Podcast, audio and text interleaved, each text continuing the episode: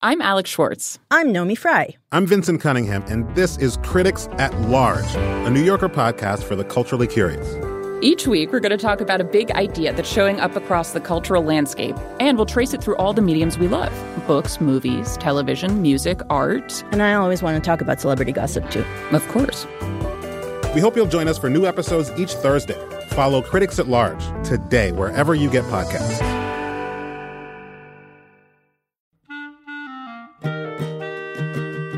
This episode of LiveWire is brought to you by Progressive Insurance. What if comparing car insurance rates was as easy as putting on your favorite podcast? With Progressive, it is. Just visit the Progressive website to quote with all the coverages you want. You'll see Progressive's direct rate, and then their tool will provide options from other companies so you can compare.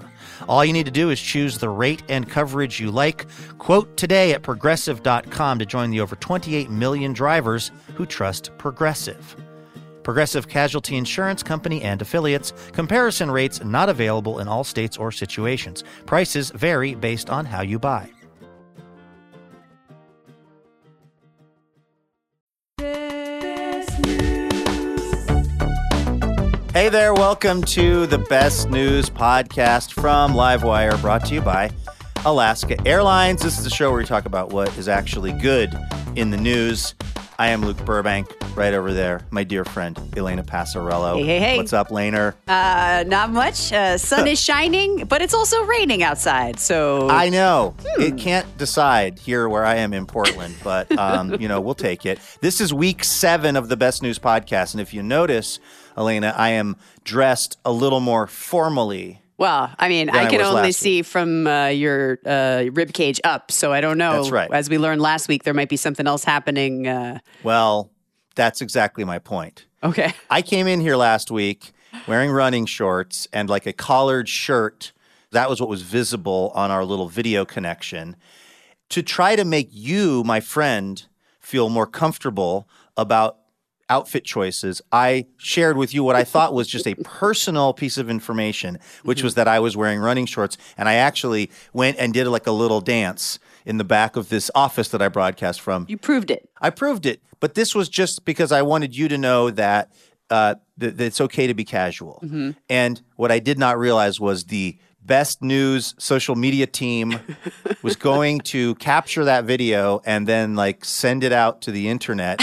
That is 100% the worst I've ever looked in the history of recording, not just this show, but LiveWire in general. I hadn't showered for a couple of days. I'm in running shorts. I was embarrassed, really, for you to even just see me, Elena, over this video connection, let alone the entire internet having access to it. So now I am fully dressed. I'm in basically a suit, and this is what I have to wear now every week when we record this program. You're like Elvis Presley. Like, you're never going to let yourself be filmed from the waist down.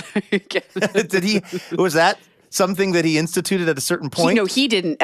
When he was on Ed Sullivan, they famously refused to show the lower half of his body because his gyrations were not mid-50s appropriate. I remember that. So just hearing about how they were worried that it was going to just drive people mad, his gyrations. Yeah, and so your running shorts are basically like Elvis's dance moves. That's right. It drove hundreds of people mad with what my bare legs look like on the internet. So along with a little change to my fashion choices, the sort of best news from my life this week, Elena, is that my kid is turning 28 years old. This week. 28. Which is unreal to me because, of course, I was very young when she was born. I was 17 years old. When I was 17, when my daughter was being born, 28 was an old person to me. Yeah. You know what I mean? You know, when you're like in your early 20s and you go to a party and there's some like people in their late 20s and you think like, who invited the old people to this thing? I couldn't even imagine being 28 when this child came into the world, and now she is herself turning 28, and it is just like incredible. The problem, though, the thing I didn't plan, I mean, one of the ideas of having kids is that then when you are older, your kids can maybe help take care of you a little bit. This is, I'm convinced this is why my parents had 7 children. Just to cover the bases. My mom is kind of a lot. And she was like, it's going to take a lot of kids. We need to share this. We need to spread this across a wide spectrum of people. My daughter and I are both going to be old at the same time.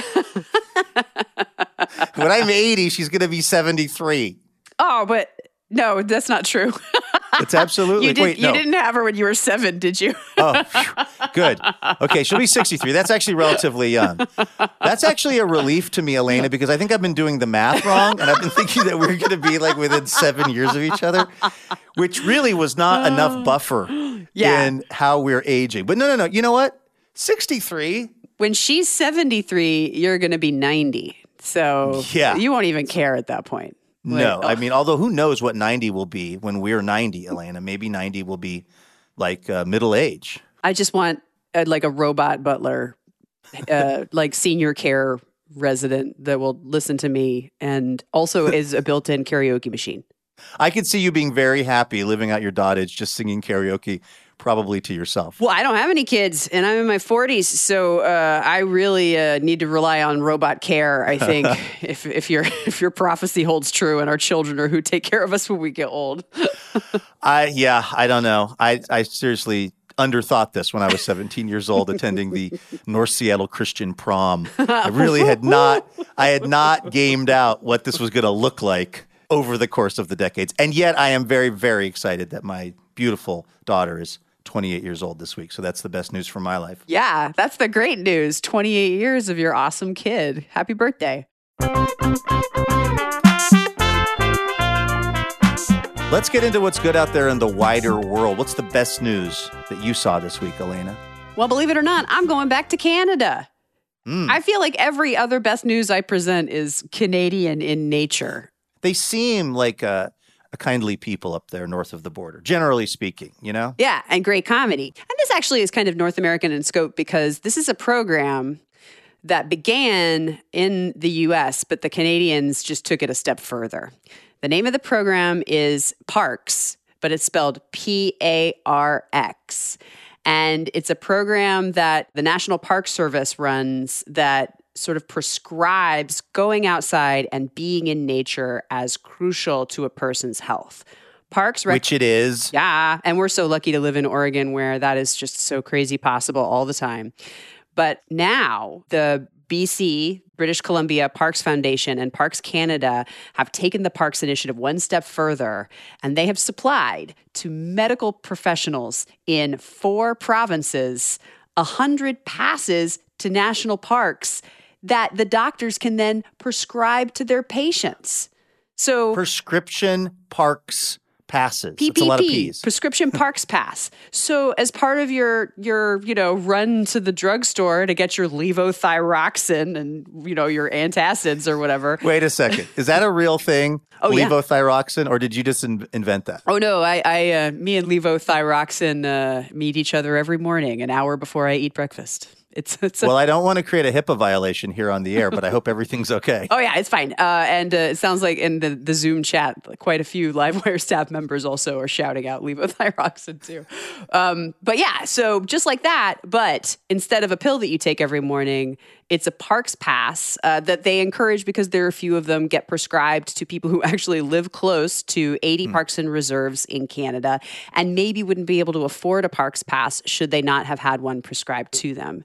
And I just love that holistic idea that taking care of yourself by going outside and being a part of the natural world is as important to you as medicine. It is medicine.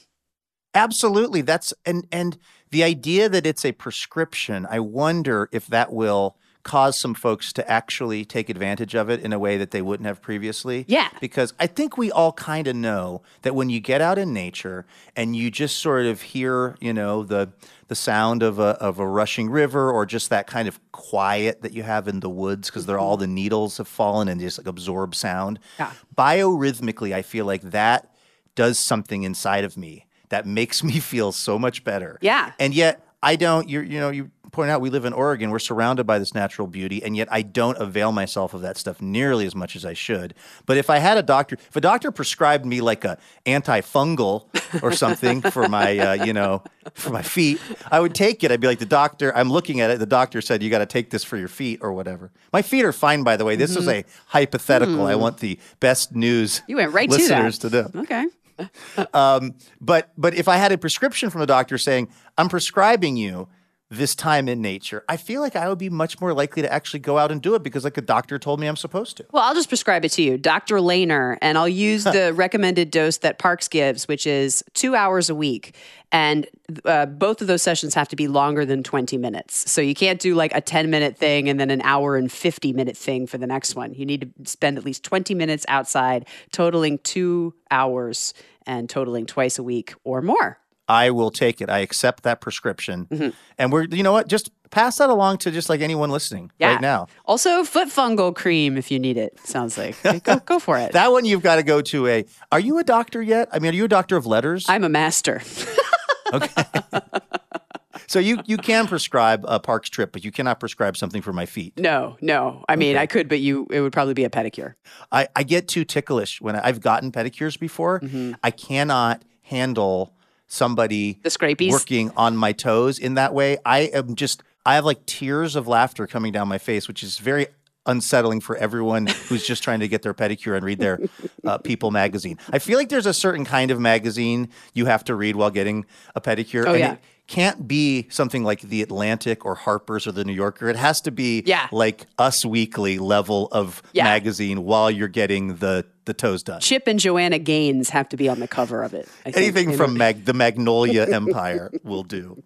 The best news that I saw this week comes out of Beijing and the Winter Olympics, where Erin Jackson has become the first Black woman to win a speed skating medal ever at the Winter Olympics. Whoa. She did so on behalf of the U.S., and she won a gold medal. This was in the 500 meters. Now, Erin Jackson has this really interesting story because up until 2018, her thing was inline skating and roller derby. Those were what she was up to.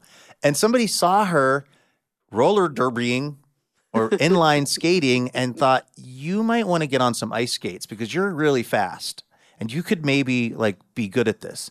And so a few months before the 2018 Pyeongchang Games, which were in South Korea, Erin Jackson switches over to ice skates. Whoa.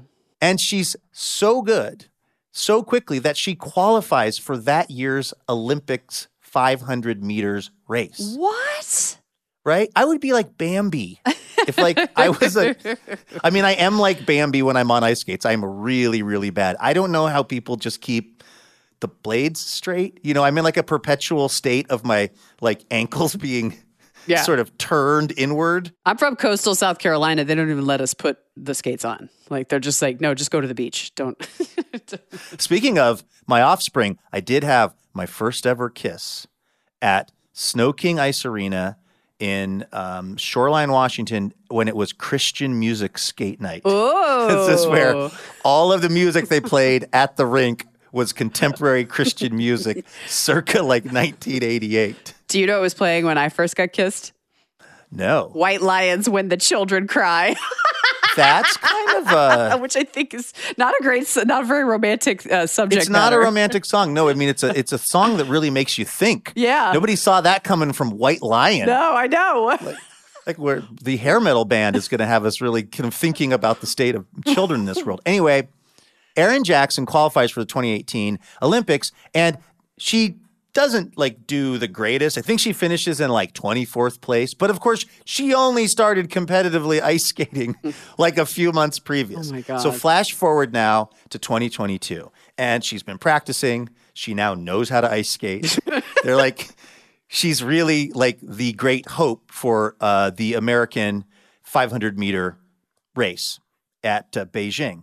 And so it's the U.S. trials, right? This is the part where you have to go skate against other Americans, and then however you do there will determine if you get to represent the U.S. to the Olympics or not. Everybody knows that Erin Jackson is like the fastest skater in this event, but she trips and she ends up in third place, which means she is not guaranteed a spot on the U.S. Olympic team for this, her best event, until her teammate, Brittany Bowe, who had won the event and who was not faster than Erin Jackson typically, but on this day with Erin Jackson slipping, Brittany Bowe goes ahead and takes first place.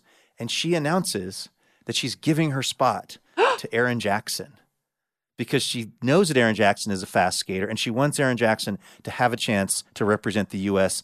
and win possibly a gold medal in Beijing. Oh, my God. I've never heard. Well, I mean, we had the pole vaulting thing in the Summer Olympics where one of the vaulters chose to share it rather than to go to sudden death. So he made a decision. But that was while they were already at the Olympics. This person sacrificed her spot to go to the Olympics so that Erin Jackson could compete?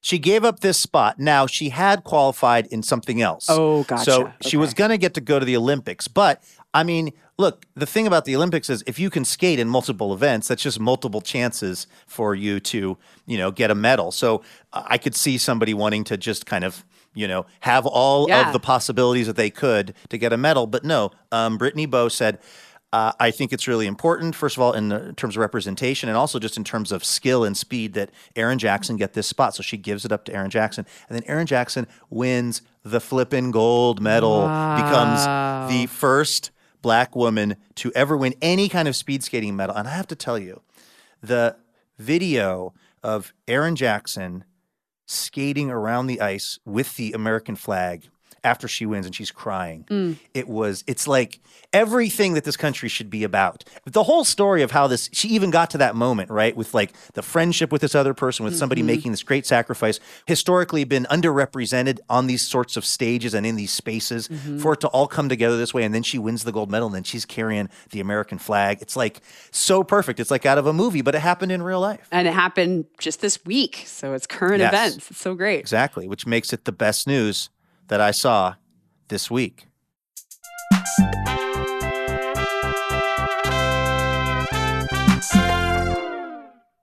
I've got some other good news about this week. We're going to be putting out a full-on episode of LiveWire later this week, and it's going to be a great show. We're going to be talking to the comedian W. Kamau Bell and also executive producer Katie King about their documentary miniseries, We Need to Talk About Cosby. Wow, this thing has been getting so much attention. I feel like I'm just hearing about it constantly just in the cultural conversation because it's really, really well done, and it's also a really important topic.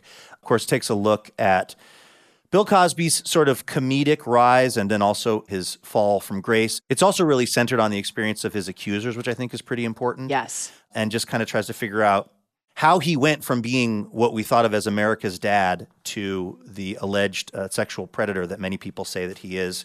And also something that I didn't really know until I watched this documentary was what Bill Cosby uniquely meant to Black America. You know, I think us white folks who watched The Cosby Show and thought it was funny and entertaining, that was one kind of experience, but there was something much deeper and more culturally significant going on, I think, for Black America, which we found out about watching this documentary.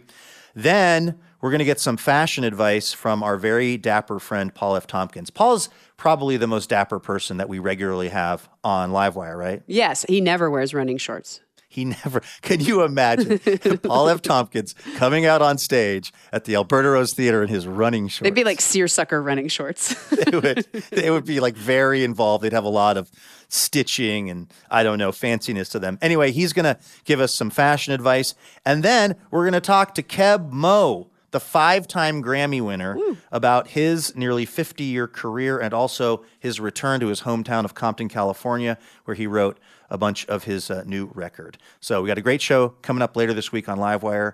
Do not miss it. All right, we got to say thanks to everyone who made this episode of the Best News Podcast possible. Of course, Laura Haddon is our executive producer. Our producer and editor is Melanie Sevchenko. Our assistant editor is Trey Hester. Special thanks to our intern, Jonas Myers. Woo-hoo! Molly Pettit is our technical director and mixer. Our theme is composed by A. Walker Spring. And a big thanks to all of you, our listeners. We do have an email address. It's bestnews@livewireradio.org if you want to send us a message. or I don't know, tips, tricks. Tell us how we're doing 7 episodes into this project. All right, we'll see you very soon. Until then, please go out and just have the absolute best week.